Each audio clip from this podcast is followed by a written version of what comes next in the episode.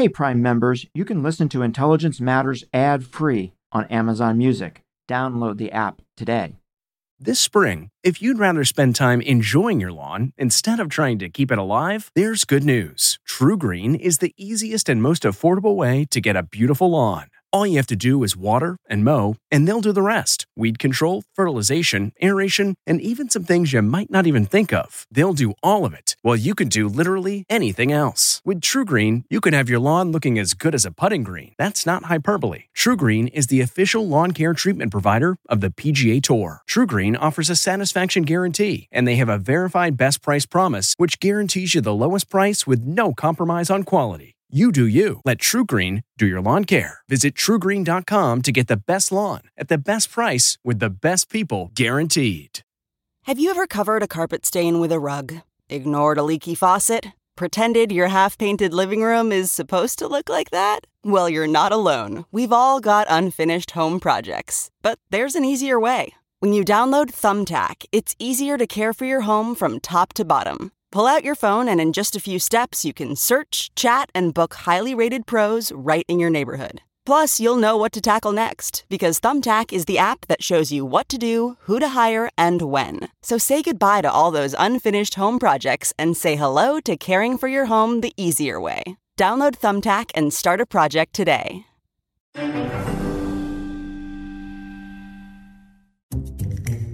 We're not dealing with an incompetent government. We're not dealing with an ideology. We're dealing with a criminal gang. The 100,000 barrels of oil that Venezuela gave to Cuba wasn't for doctors or wasn't for sports trainer. I think it was just payment for protection, for protection money. Would it be an overstatement to call Venezuela a narco state? No, Venezuela is a narco state without any doubt. Pedro, how does this end in Venezuela? Badly. This is Intelligence Matters with Michael Morell, a joint production of the CipherBrief.com and CBS News. I'm CipherBrief CEO and publisher Suzanne Kelly. In this podcast, the former acting director of the CIA speaks with top leaders, asking the right questions and making connections that provide deeper insight into complex security events. Because intelligence matters.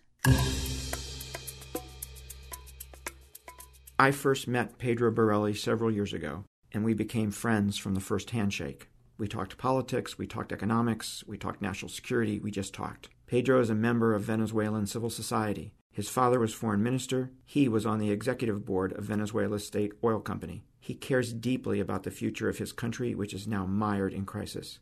I had the opportunity to sit down with Pedro this week and talk about Venezuela's past and, more importantly, its future. I'm Michael Morell, and this is Intelligence Matters. Pedro, welcome. It is uh, it is great to have you on the show. Well, it's an honor to be here. It struck me watching the World Series how many major league players are from Venezuela. In fact, in Game Two of the World Series between the Dodgers and the Astros, won in in dramatic fashion by the Astros, the two key home runs were hit by players from Venezuela. So there's a real there's a real tie between the United States and Venezuela when it comes to baseball, isn't there? Well, that's one of the most important ties, and one that I think it's enduring, and one that actually Venezuelans appreciate. You know, there's an aspirational element of every kid in Venezuela who plays baseball to end up in the major leagues. I think 357 Venezuelans have actually made it to the major leagues. So that's after the Dominicans, that's kind of the largest contingent. Uh, so yeah, I mean, it is it is an enduring tie, and one that we hope that actually gets stronger. I'm excited, Pedro, to have you on the show, but because I know the Venezuelan government regularly and incorrectly says, believes that the Central Intelligence Agency is messing around in the politics of that country, I wanted to make it absolutely clear to my listeners how you and I met. It was not in some shadowy alley or in a safe house somewhere talking about how we undermine the Venezuelan government. Um, so, how did we meet? Americans love meeting their neighbors and breaking bread with their neighbors. And the fact is that you ended up being my neighbor, and we never did break bread. I mean, it took us uh, five years to figure out who we were. And uh, we met completely almost by coincidence. I, mean, I think we were having a party and we are going to have the cars being parked in front of your house. So we made sure that you were invited and you didn't show up. Your wife showed up and then we kind of. I think I was up. working. I think I was. I think you were working. I think you were doing some really weird stuff in Benghazi or around Benghazi, which we won't talk about. That's a bad word. A bad house, word here. but uh, but we just followed up as friends, and I mean, I, I, I do think this is you know an, an incredible coincidence and one that I've treasured because out of that came a friendship that I value and and I've learned a great deal. But fundamentally, you know, I think what I like is your family. I mean, more more than anything, I think it's you and uh, Mary Beth and your three kids of being almost part of our family. And we feel exactly the same way. Uh, very special to us. Your family was deeply involved in, in public service in Venezuela. Your father was the foreign minister, ambassador to Washington, ambassador to London, presidential candidate in Venezuela. What was it like growing up in a political household in in Venezuela?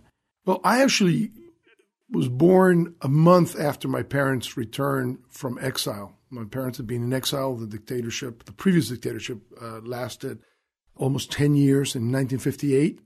It fell, and right immediately, my parents and my grandparents returned. Uh, my grandfather had been a very important player. They were in exile in Spain. In Spain. Spain. So I was conceived in Spain and born in Venezuela. And uh, so I always lived around politics. My, my father ran for president when I was 10, and I traveled all over the country with him. I had a very deep sense of involvement. I mean, I'm the only male. I have four sisters. I'm right smack in the middle. That almost put a lot of pressure on me. My dad had always had lost his dad when he was three, so he didn't really know how to be a father, but he knew that he definitely had to protect me from my mother and my sisters in terms of you know not being overly spoiled and and stuff like that. So I'd been sent to boarding school in England when I was eight until I was eleven.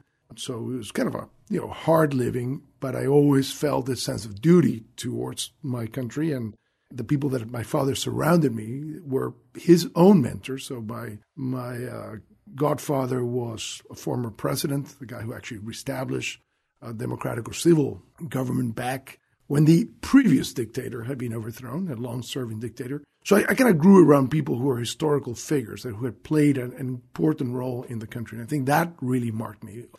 I mean, I knew that I could never be like them, and I never had a sense that that was the objective. But I did understand that they did set a course that I had to walk, and that the example I had to follow. I didn't have to become them, I didn't have to mimic them, but at least I couldn't say I did not have good mentors and good examples. And then you yourself served your country. You were on the executive board of the state owned oil company, PDVSA, which at the time was largely seen as the best run state oil company in the world. Yeah, that was it. I mean, I had started my career after graduating, I returned from the U.S. after graduating and joined PDVSA. And then I came to get my master's and ended up spending 11 years at JP Morgan after that. And as a result of a fight with the president, I mean, it wasn't, I mean, I, we really had a big disagreement, and he suddenly understood what I was trying to tell him. He made some dramatic changes in the government and then called me and said, Look, I paid attention to you. Now you have to come and serve. And I can offer you only one thing that I think will be attractive to you. Join the board of PDVSA. You're a young guy, but you have a lot of experience that this guys in the board don't have and I think it would be important. I think you can shake them up. And, and, and I, I took the job. I mean, I didn't even figure out if you know it was paid or unpaid or what it involved. People at J.P. Morgan thought that I could do it. I could serve concurrently. I mean, the vice chairman of J.P. Morgan, who was my mentor, uh, was on the board of Saudi Aramco. So he said, "Well, you know, if I'm the board of Saudi Aramco, you can be in the board of Petróleos de Venezuela." And I said, "No, no, this is a real executive board. This actually meets not once, but maybe right. twice a week. I yeah. mean, it's a really involved. You're involved. You're involved. You're really involved. And, and people in Venezuela are not going to understand that somebody from JP Morgan is sitting on the board of PDVSA. No matter what happens, they're always going to think there's a conflict of interest. So it's a question of time and commitment and just perception, which is very important to me that, it, that nobody perceives that there's a conflict. And people don't really understand how important Venezuela is in the oil market and how important it, its potential is in the oil market.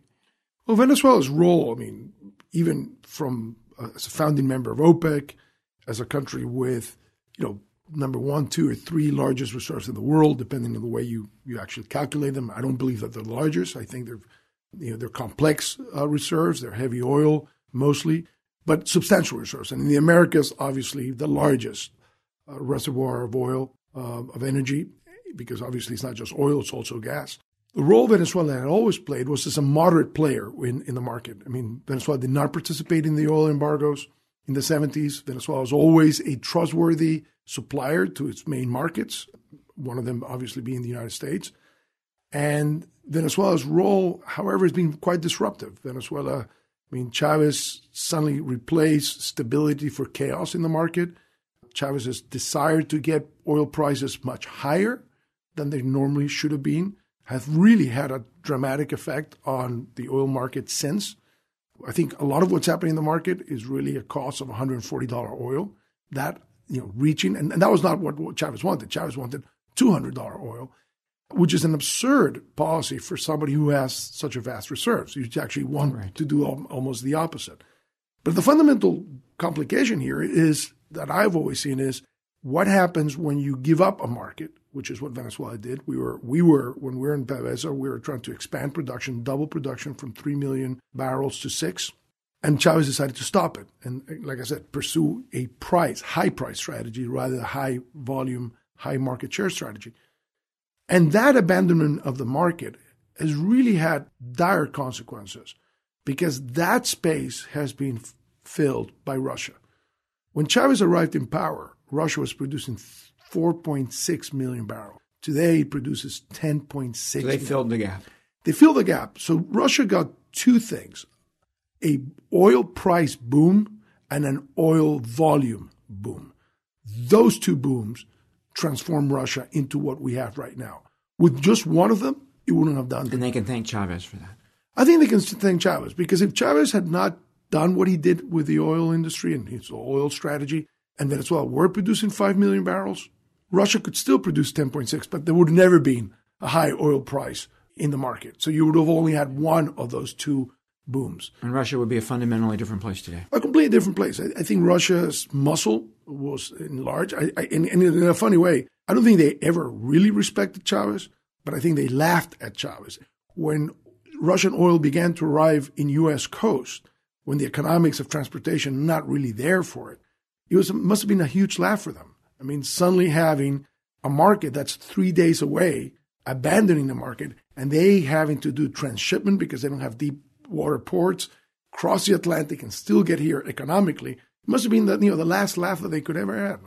Pedro, both your father's service to Venezuela and your service to Venezuela ended with the election of Hugo Chavez. 1998, I believe, elected. Yes, December. So, why was he elected? Why was this radical elected? I think he was elected because politics had already been in a tailspin. And politics had been in a tailspin because, remember, we're talking about oil. This is a country run by oil in which the oil belongs to the state and the state is run by the government. So whoever captures the government captures the treasury. They have everything. What happened was that politics just became that is the job of winning an election and then distributing wealth that was generated by very few people. Very few people were involved in the production of that wealth. And that process of just distributing easy wealth bred and generated bad politicians. I always say that we almost got an anti Darwinian effect. We eliminated competition from society. The job was easy. Nobody really wanted the job because it was an easy job.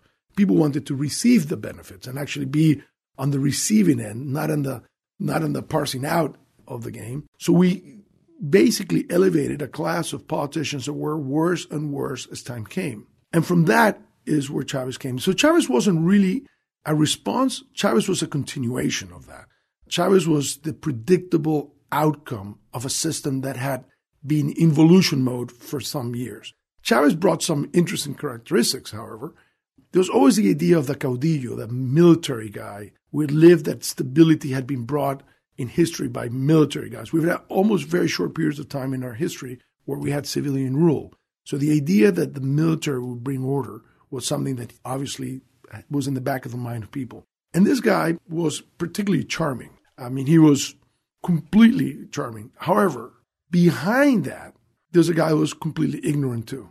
When I had an opportunity to meet him, one of the things I spent a long time with him, only once, he showed up in my house uninvited uh, with somebody else who I was having lunch with. And this is early on. This is this was early in the year of the election. So the elections were in December, and this was in February. And he shows up and says he's going to spend 45 minutes and ends up staying for seven hours. And about four hours into the conversation, he says, If I ever win the election. And I said, Look, you know, with what I've seen uh, in this four hours that we've been talking, I think you're going to win. And he says, No, no, no, I only have 5% in the polls. I, you know, this is. This is a trial run. We'll, this is for the next election that we're getting ready. And I said, Look, let me tell you what I've observed. I think first, you're charming, and I didn't expect that. So it's kind of unexpected charm being much more potent than expected charm. The second thing is that you're very nimble, very fast on your feet. You're, you're thinking very fast. The third thing is that you're endowed with something an uncle of mine used to call encyclopedic ignorance. I have a sense that you ignore everything. Factually, from A to C, there's a blank in your mind. There's nothing there. And fourth, you're completely. How did he react to that one? Well, when I said the fourth, when I said you're completely irresponsible, and this is a perfect combination to win an election, he actually wasn't offended. I think the idea that I said he could win the election was more important to him than these four traits that I had, you know, laid out in front of him. And when he looked at me, he says, Are you sure? And I said, Yes, I'm sure. I would bet my house that you're going to win the election.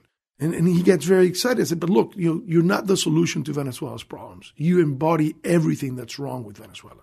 You're the embodiment of Venezuela's problems. It is over your dead body that we'll create a new society. You're the continuation of our system that is dying. You're not the beginning of anything new. Despite that, he never focused on anything except the fact that I told him that he, he could, could win. win. I don't know if I want to ask this question or not, but there are some parallels here between what you described as Hugo Chavez and what, what many people see in Donald Trump. I think populism in general, which is not just here, I think it's a phenomenon that's happening in other places, it's very common. I think it's a manipulation of people through messages that basically have no substance, people lying. I mean, in the case of Chavez, I mean, I remember I said to him, the good thing about being ignorant is that you can lie and he won't show because you yourself don't know that you're lying. I mean, it's it's very different if you're purposely lying and, and people can see, and you know, especially the guys in your profession are experts at seeing, you know, how people lie, and I don't think they need lie detectors to figure that out. But when you're a populist charismatic, and ignorant, those lies actually come out as truth. And I think the world is full of these people right now. And I think social media, the way people gather information, there's no intermediation, there's no filter. So this unfiltering, I think, is what makes it very common. In Venezuela, people didn't want anybody anybody to to filter the information. They were just looking for something different, something new, they didn't care what I was saying. It was just saying something that was different, and different sounded better than the truth, or better than the past, or better than what you were used to. Boy, that sounds familiar. So, what did 14 years of rule by Chavez do to Venezuela? What policies did he pursue, and what, what were the consequences? I think improvisation was the name of the game. I mean, he had no idea what he was doing. He clearly was under the sway of very different elements from right and left were pushing him at the beginning. And then at some point, and I think particularly after he was overthrown for 38, 40 hours, I think he very much turned himself over to Fidel Castro as a protector. I think Fidel had tried to take control of him at the beginning. He had been a little bit careful, hadn't completely succumbed to Fidel's charm. But I think after he was overthrown, he came back much more paranoid. I think Fidel told him, You see, this is the U.S. and this whole conspiracy and this thing has happened. You you need me, and little by little, I think the turn that he took was extremely. I mean, it wasn't even communism. It was the bad version of Fidel's rule. I mean, it was basically tried to dominate society at whatever cost, basically destroy the institutions of democracy which are in, on the way. He always had a concern that he had won not through a revolution, not through a battle, but that he had won through an election. So that was a constraint that always bothered him the idea that he couldn't really claim full power because he had to play the role of a democratic leader. And that was always uncomfortable to him. So little by little, what he tried to do was undermine all the institutions. And he started with the electoral system, trying to rig the elections once he realized that he was vulnerable to lose an election, and tried to establish power by elections. So he put together an electoral system that he controlled, and then he tried to you know say, look, I am democratic, I mean, the, the, the, same way Saddam Hussein was Democratic and Fidel have been Democratic. They have elections all the time. They just win them by margins that are, um, you know, the rest of us can only hope for. exactly. So that's the, the controlling of society and dominating society and staying in power was very important. The reason that that's important is because it began to become a criminal enterprise very soon. Corruption began to pop up first in the military, then in the oil sector, and then just all over society with exchange controls and all that. And I think staying in power became quite important. The third thing was involvement in narcotics. And I think this started as a way to help the Colombian guerrillas, the FARC and the ELN, who were trying to undermine Colombia, which was a dream Chavez had. And Chavez thought that to relive the idea of the Gran Colombia, the unification of these countries, particularly Colombia and Venezuela, Colombia then included Panama, was something that he had to work to. So the enemy was Colombia. Colombia was getting support from the United States through Plan Colombia. So that was even another reason to undermine Colombia. And they started helping the FARC move drugs. And the FARC was deeply involved in the drug deeply, business. Deeply in involved. And then Venezuela, and particularly the military, begins to assist in a lot of that. And little by little, suddenly you, you get a military involved in narcotics and people in politics involved in narcotics, and then a state that is completely involved in narcotics. So that's what we have. We are, we're a country that was ruined by the wrong policies, that was completely turn into a criminal state, and that's the outcome. But the strategy, I think Chavez very much, I think his paranoia defined him a great deal. And, and, and I believe that what the Cubans did is taking advantage of their incredible intelligence capability, which is not incredible in quality. It's just that they've been doing the same job for the same boss in the same cities for a long time. I mean, it's it's just a question of doing that that makes them good. They had enough access to intelligence to make Chavez believe that without them, he wouldn't stay in power. That the United States was working 24 hours a day to undermine him, and that he needed them and I actually believe that the entire relationship between Cuba and Venezuela was premised on paranoia, and that the 100,000 barrels of oil that Venezuela gave to Cuba wasn't for doctors or wasn't for sports trainer. I think it was just payment for protection, for protection money. So this drug trafficking idea, would it be an overstatement to call Venezuela a narco state? No, Venezuela is a narco state without any doubt. The involvement of Venezuela's government in narcotics has changed over time. At the beginning, I think they were involved in just allowing the safe passage. And this probably even preceded in terms of the National Guard's involvement. The National Guard was involved in, in the borders and highways, ports, airports. So I think there was always an involvement there. You know, for payment, toll collector, and the Colombian cartels could get some stuff coming out of, Venezuela, uh, out of Venezuela. Then I think there's a deeper involvement of the army, and then a deeper involvement of key people in the government. Now, if you actually look at the senior government, that's basically what you have. I mean, the vice president is the designated kingpin by OFAC. The minister of interior has two indictments that were unsealed in the United States. The president's nephews, actually, one of them is almost a uh, stepson to the president, being tried in New York and awaiting sentencing for trying to export 800 kilos of cocaine to the United States. So, yes, I mean, I, th- I think people would say that now the main business of the government is narcotics. And I think the thing that's more dangerous is that where there's at some time a lot of physical transit through Venezuela that had stopped to some degree, a lot of air traffic between Venezuela and Central America. Now the reports are there's a lot of money laundering happening, and that money laundering sadly is happening in the company in Petróleos Venezuela. So you went from a company that was the most respected state-run oil company in the world to a company that's probably involved deeply in money laundering. So, Pedro, the other thing that's happening during this period is a relationship with the Russians. Russians coming and going all the time in Caracas. Talk about that a little bit.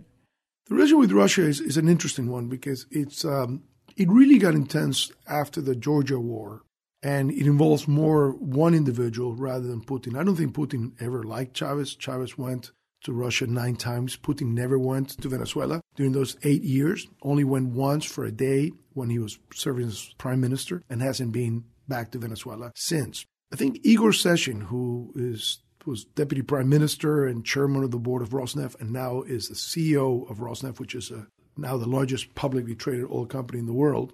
He speaks Spanish. And he took a particular interest at a, at a particular moment in time, around 2008, to rekindle relationships with Cuba, Nicaragua, and Venezuela. The other two are for political reasons. And I think Venezuela also for political reasons, but obviously there was oil there. And there was oil in the hands of a desperate leader and a guy who was willing to cut deals, to get money, to build an alliance, to protect himself against the United States. Again, the paranoia element working. The United States is after me, I have to find other allies. So I think Chavez threw himself to the Russians in a way that the Russians couldn't say no. And already, we already talked about the fact that the Russians were somewhat grateful of having received Venezuela's market share. And now they were being offered pretty attractive areas in Venezuela's very large oil patch. And I think Sechin jumped at the opportunity and jumped. I mean, I remember having conversations in, in Moscow with people in Rosneft who were very against that, who thought that this was a fool's errand, that this would end up badly. They had seen what the Chinese were going through. The Chinese had actually come to Venezuela when we were running PDVSA, and they were having a lot of trouble, despite the fact that Chavez spoke about a strategic relationship with China. They're very unhappy about the way they were treated. They received no different treatment than Exxon, Conoco, or Chevron received. So they, they were not treated as preferential strategic partners at all in the day to day management of their oil investments in Venezuela. So the Russian, a lot of people at Rosneft were concerned about that, but Sechin, I think, saw the opportunity of the geopolitical play together with the oil play. And it's really been Sechin that has played the Venezuelan card. I don't think that uh, Vladimir Putin, who didn't really enjoy Chavez, can enjoy Maduro a lot more. And a lot of the rumor coming out of Moscow is that you know there's only one guy pushing for this relationship, and it's Igor Sechin. And that's an interesting point, even for U.S. policy perspective, because if there's somebody who knows Igor Sechin in the world, it's not Nicolas Maduro, but it's Rex Tillerson. So the other thing I wanted to ask you about was Chavez's support to similarly minded populists, nationalists in the rest of Latin America. He was helping those folks. He was a provider of money. I mean, Venezuela's treasury was so large during the oil boom that money started flowing in all different ways, many times just in plain cash, with PDVSA and other planes transferring money to leaders or candidates around the region. And, and I think this populist wave, this leftist wave of Latin America, was mostly funded by Venezuela. I'm not sure it was instrumented by Venezuela. I think it was much more of a Cuban strategy, but the provider of funds was Venezuela. And the image, I mean, the loudmouth, the promoter was Hugo Chavez. And he went beyond that. I mean, I'm not, I think we focus on Latin America, but, you know, Podemos in Spain, Syriza in Greece, even some elements of the Labour Party in, in the UK received money from Venezuela. I mean, there was moments in which it was unbelievable to see uh, Red Ken Livingstone, in you know the mayor of London, absolutely pursuing and promoting Chavez and talking great deals about things about Chavez. Joe Kennedy in the United States. A lot of what happened here with Call Joe for Oil was a blatant attempt by Hugo Chavez to buy good PR in the United States. So, I mean, the, there was enough money to go around. I think it did impact the region more than anybody, but it, but it spread way beyond the region. Did you ever have any concern that the Chavez money was coming into U.S. politics? I think they tried. They tried to capture the Black Caucus at a moment. They tried to invent the idea that Chavez was fighting a you know black against white battle in Venezuela, and they rallied the Black Caucus and tried to enamor it, and the members of Black Caucus became quite active in that. I think they it's very funny. They, they very quickly realized that that was not the case. That Venezuela, for all of its problems, was not a was not a country that had a huge racial clash. That the politics had, had become quite popular and, and, involved everybody a long time ago. Because of what I said before, the elites had kind of abandoned politics. Politics has been taken up by people who wanted to participate. It was a very open system in a way. And while they tried to trump that as, as a way to get political support in the United States, very quickly it went away. So there were, I mean, I found mostly that very quickly the U.S. political system became quite bipartisan on Venezuela. That the figures that supported Chavez were odd man's out, very few. And I do think that Joe Kennedy's Joe for Oil, which, by the way, I mean, this is something I don't say much. I actually started that program with him way before in 1980. And he was, I mean, literally, he was 25, I was 20. And we managed to create this program, which created Citizen Energy. He then used that to go to Congress. And um, we're just two kids kind of up with, with a good idea that worked. But it was never used in Venezuela for political purposes. It was just a, a good point. That's the only amount of money that came in. And then Citgo, which is owned 100%, despite the fact that m- most Americans don't know it, has had a role. I mean, they, the last time I saw them, they were paying you know five hundred thousand dollars for the inaugural festivities of, of, Donald Trump. I have no idea what they were trying to achieve with that, but they were at that. Maybe a nice party. Oh, but it was an expensive party. I mean, that was, that was a top level of corporate donations for the, for for those balls. So Chavez dies in 2013, and there's a sense of hope for a little bit, right, that things will get better. But he's replaced by his then vice president Nicolas Maduro, and things actually get worse. They get worse because Maduro, it's not that Maduro was bad. All the policies that have been put in place would have made a continuation of Chavez as bad as this is, and probably even worse. I think Chavez, in a way, would have been even more extreme and got even more aggressive if you know if, if he had seen the tide turn. I think Maduro's been incompetent, and I think he's fallen much more. He was picked by the hard wing the really Fidelista wing of the Castro regime in Cuba. The Raul wing had a different candidate, which was Rafael Ramirez, which is the other vice president who had been the president of PDVSA. Not a much better person, but somebody that they thought was a little bit more controllable. I think the hardcore Fidelistas have taken over Venezuela, and the policies that they pursued are, are really the policies that they pursued in Cuba. They're even the same individuals. It's not just Cubans, it's the same individuals that in the early 60s destroyed Cuba's economy, are the same guys who are making the key decisions in Venezuela. And I do think the objective has always been control, control of society, the ultimate control of society. And for that, you need to eliminate all the opposition, and that you eliminate by scaring them or by forcing them to flee the country. 1.8 million people have left, and I think that's perfectly within the strategy. If 5 million people were to leave Venezuela, that's exactly what they want. If you actually look at what they're trying to do, it's very systematic. I mean, this is not improvised. This is a very systematic approach to bring a country to its knees, to dominate it, which is exactly the Cuban model that Fidel Castro exercised. We're now in a situation where Venezuela is also having to live the struggle within Cuba. I think there is a struggle between these two groups in Cuba, between the reformists under Raul and the hardcore that were Fidel's circle, trying to fight and see who wins at the end in Cuba. But that fight is actually taking place in Venezuela in a pretty hard way, where the hardcore is the one who controls Venezuela and is taking the country to the ground. There's a very, very severe economic crisis. It is so severe. I mean, it is the humanitarian side of this crisis that is daunting. I mean, Caritas, the Catholic Charities, has concluded that 300,000 kids are at risk of dying of malnutrition, that almost half of the children suffer some sort of malnutrition, that 98% of necessary medicines are basically scarce or, or, not available at all. Epidemics that didn't exist have returned. I mean, what makes this bad is that it's not just the economic side of it, it's that the humanitarian side and that this is happening in the Americas, and this is happening in a country whose resources would allow it to be the richest country in the world. I mean, because it's not just oil that we discussed before, it's all the mineral wealth that you can find, it's all the the water that you can find, it's the largest beaches in the Caribbean. You could be a you know emporium of tourism.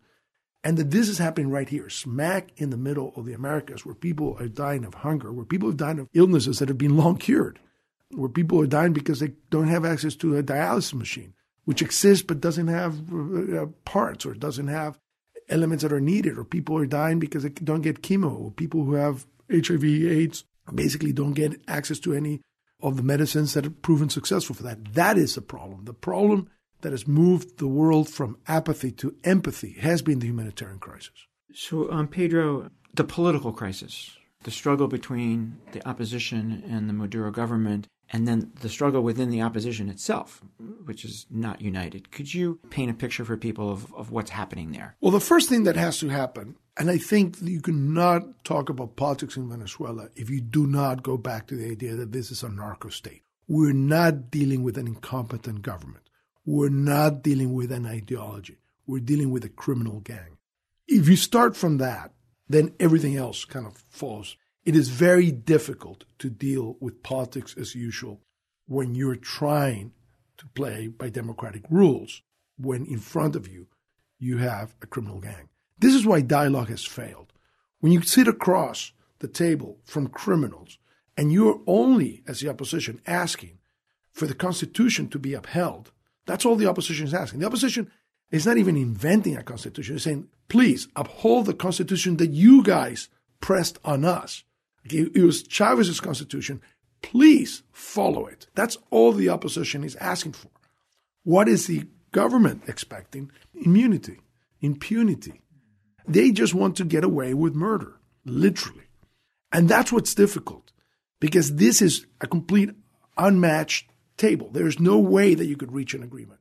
What the government is asking is difficult because they chose to simultaneously ransack the country economically through massive corruption, traffic in drugs, launder amazing amounts of money related to the drug business, and violate human rights systematically. When you choose to do that, it's very difficult for anybody to give you a hall pass, you know, and say, look, you know, it's okay.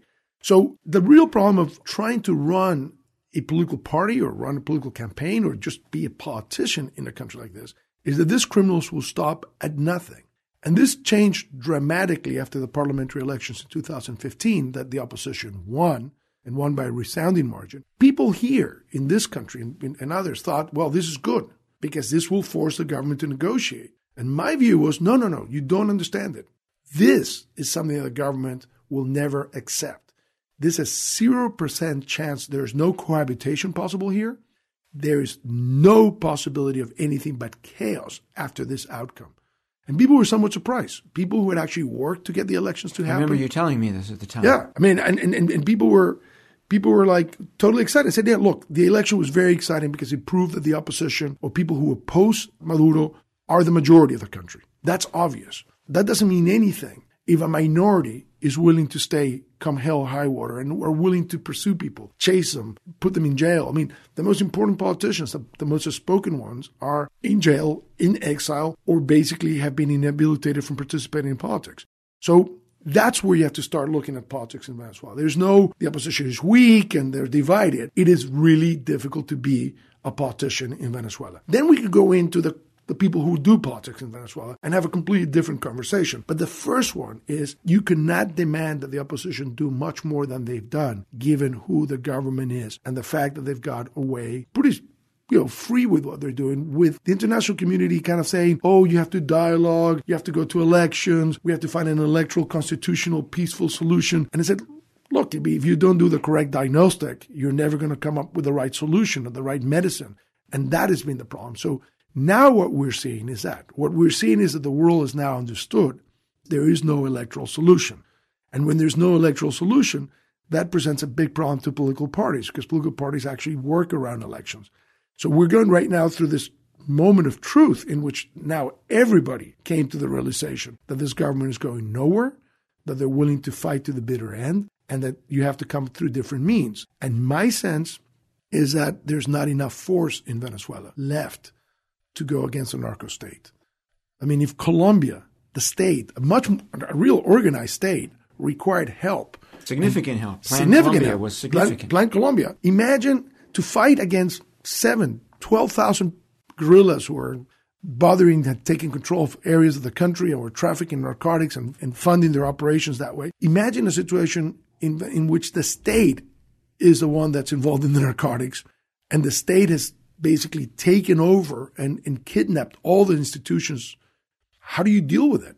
So if Colombia needed assistance, the Venezuelan people need 10 times more assistance. So that's a great transition. That's a great transition to um, U.S. policy. So the last two years of the Clinton administration were the first two years of Chavez. We had eight years of President Bush. We had eight years President Obama. Now we've got nine months or so of President Trump. What's your assessment of what U.S. policy has been toward this problem, toward your country. How has it evolved? How would you characterize it? How should we think about it? The real issue here is that U.S. policy towards the world changed at the same moment the Venezuela situation became apparent. So 2001 was the beginning of the crisis in Venezuela. 2001 was 9 11. So Senator Lugar used to say the problem with Latin America in general is no nukes, no terrorists, no problems. I think Venezuela suffered a little bit because of that. There was a problem. I think the United States understood what the problem was, but it was a lesser problem. It was a problem that didn't threat the life of Americans, that didn't threat the existence of the world, and therefore, in a way, it always became a problem that could be pushed under the rug. And I think that's what U.S. policy has been. I mean, in all those years, the idea is, yeah, it's there, it's a bothersome issue. You know, the Bush administration, particularly President Bush, assumed the position of not confronting this guy. And I think probably he got advice that this are the kind of people who are looking for attention. So ignore him. So he completely ignored him. The Clinton administration, the Obama administration was completely distracted. I don't think they, they cared anything about Latin America and they delegated the entire posse to just one individual at the State Department. And when one individual makes a mistake, then the entire posse is a mistake. When there's not enough people involved in it, if you're making a mistake, you can't correct it. I mean, the delegation happened because nobody cared about it. I have no idea, and I can honestly tell you, Michael, that I have no idea why the Trump administration has become so focused on Venezuela. But I do believe, and I want to believe, that when a policy review was undertaken by the National Security Council, General McMaster and others concluded we knew that this was happening. We had the information, we sat on it. We're co responsible to what happened. And because that review happened along the time that this massive protests were taking place in the streets of Caracas. Co responsible in the sense that we could have done something. We could have done it, something. But didn't do anything. Exactly. I mean, when, when you've got a country that has managed to get its taxpayers to fund a massive diplomatic apparatus, a massive military apparatus, and massive intelligence apparatus, there's a responsibility associated with that. Paraguay doesn't know what's happening in Venezuela, but the United States knew what was happening in Venezuela. They knew it.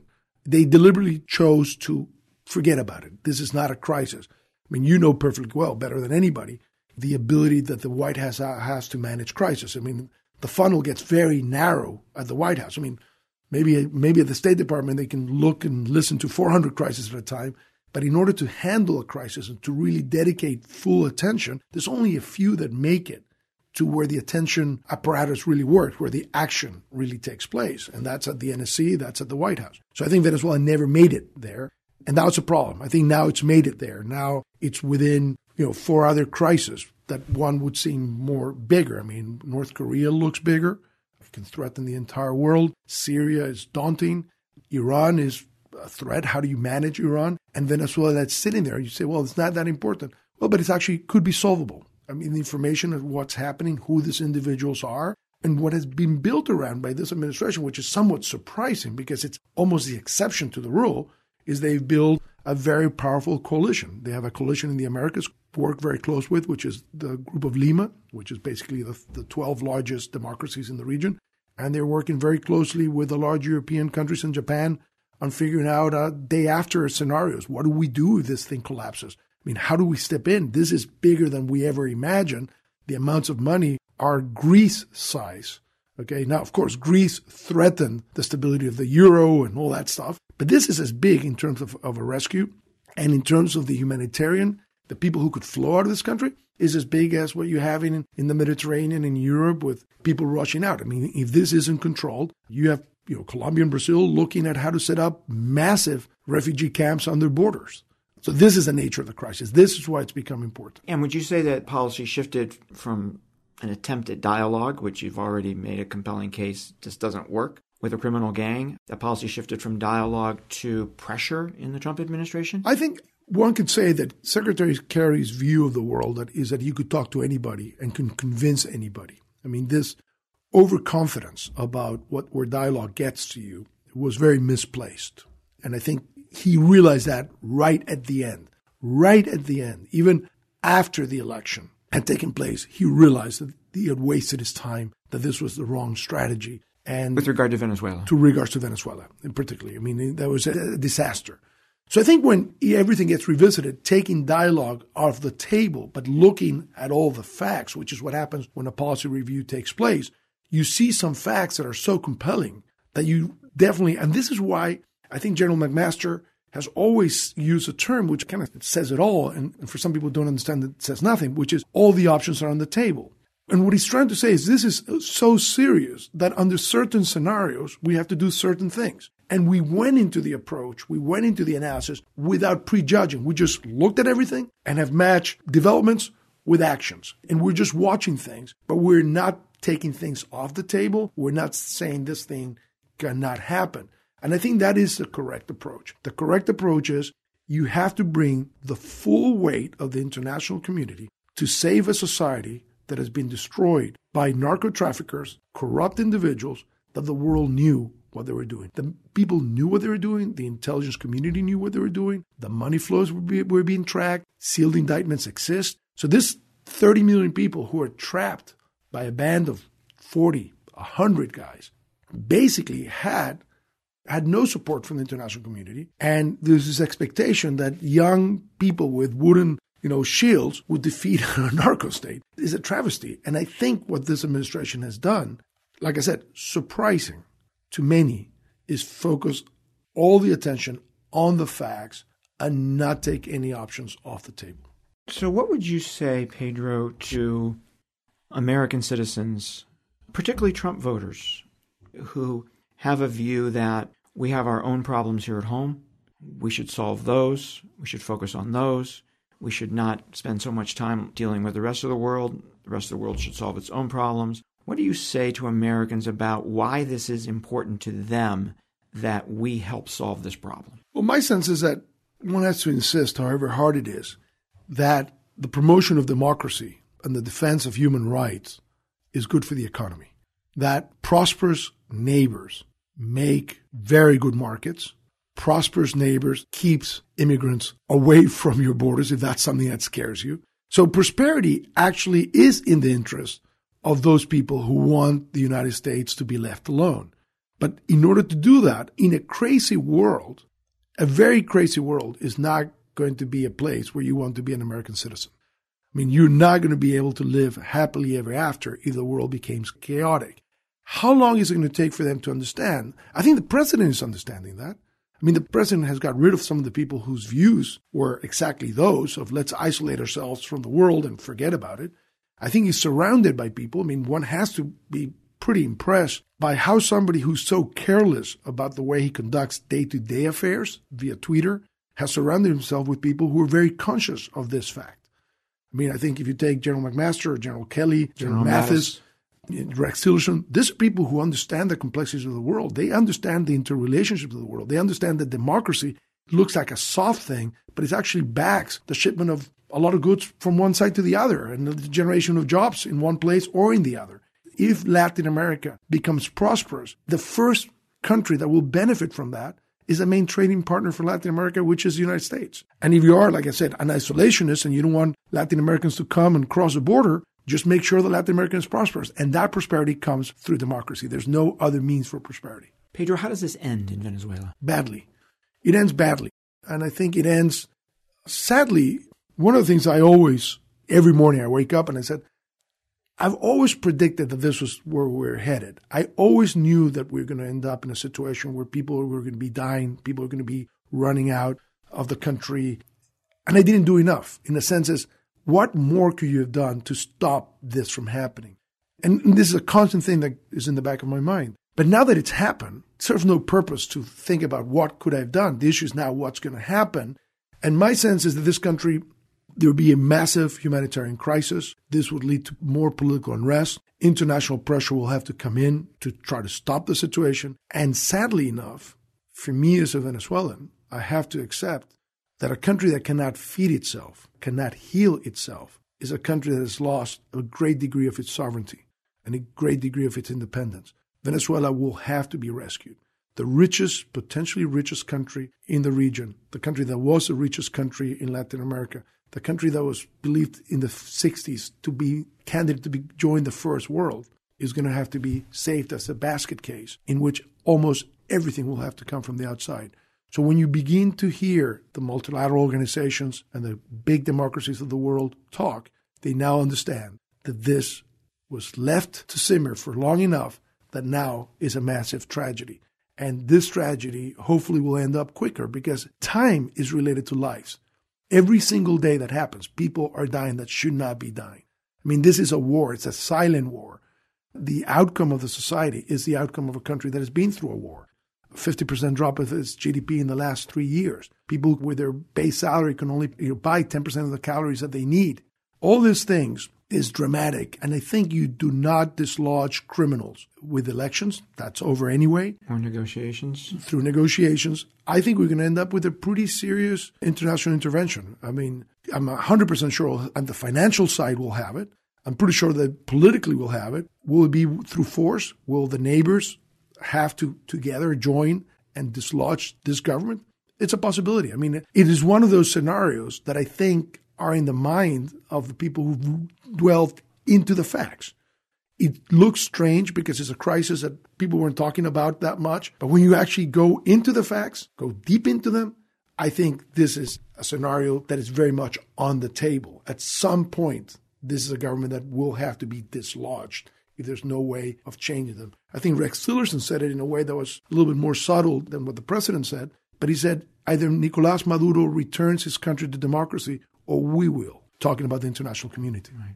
Pedro, you spent a lot of time with us, and thank you very much for that. I just want to ask you one more question. You mentioned that your father was in exile in the 1950s from the last dictator. Do you feel that you're in exile?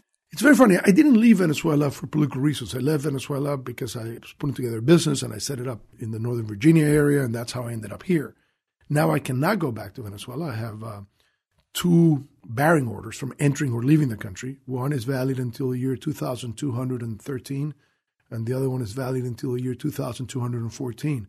So I guess I, you know, I guess they think I'm I'm that powerful that I'm going to live 200 years. So I, that makes me uh, feel good. But I don't feel as an exile in a way because I've always come back and forth to Venezuela. I mean, I, my life has been going and coming back. I, have never made any of the moves I made, I never thought it was permanent. So I don't feel I'm an exile. And I definitely do not feel I'm a victim. I don't have a passport. They've persecuted me. They've attacked me. They've accused me of the most stupid things. But I feel that the victims are the people who live in Venezuela, the people who are in jail, the people who are dying because of lack of medicine, the people who's, who were mugged last night and killed. I mean, those are the people who are victims. I mean, obviously, in the broad sense of victim, I feel I'm a victim, like all Venezuelans. But in the very narrow sense, I don't. I'm very fortunate to live in a country with freedoms and liberty, which is the same kind of the ones that we want for our country, the ones that we always thought we had in our country. So it's very difficult to have that sense. And since I didn't really want to participate in politics in that direct sense of elected politics, then I'm participating in the political affairs of my country in ways that before you couldn't do. I mean, I, I could be very present via Twitter. I can be very present through my blog when I, I want to communicate uh, ideas. I want to chastise the government, I can do it. So I, I, feel, in a way, privileged to be in this country. You know, sad not to be in mine, but I think the fight goes on. Well, we were privileged to have you today talking with us. So thank you very much, Pedro. Thank you, Michael. Thanks. I'm honored to be here. Thanks. That was Pedro Burelli. I'm Michael Morell. And please take a minute to rate us on iTunes. Leave a comment, tell us what you think. It's important to us to hear from you. Please join us next time on Intelligence Matters.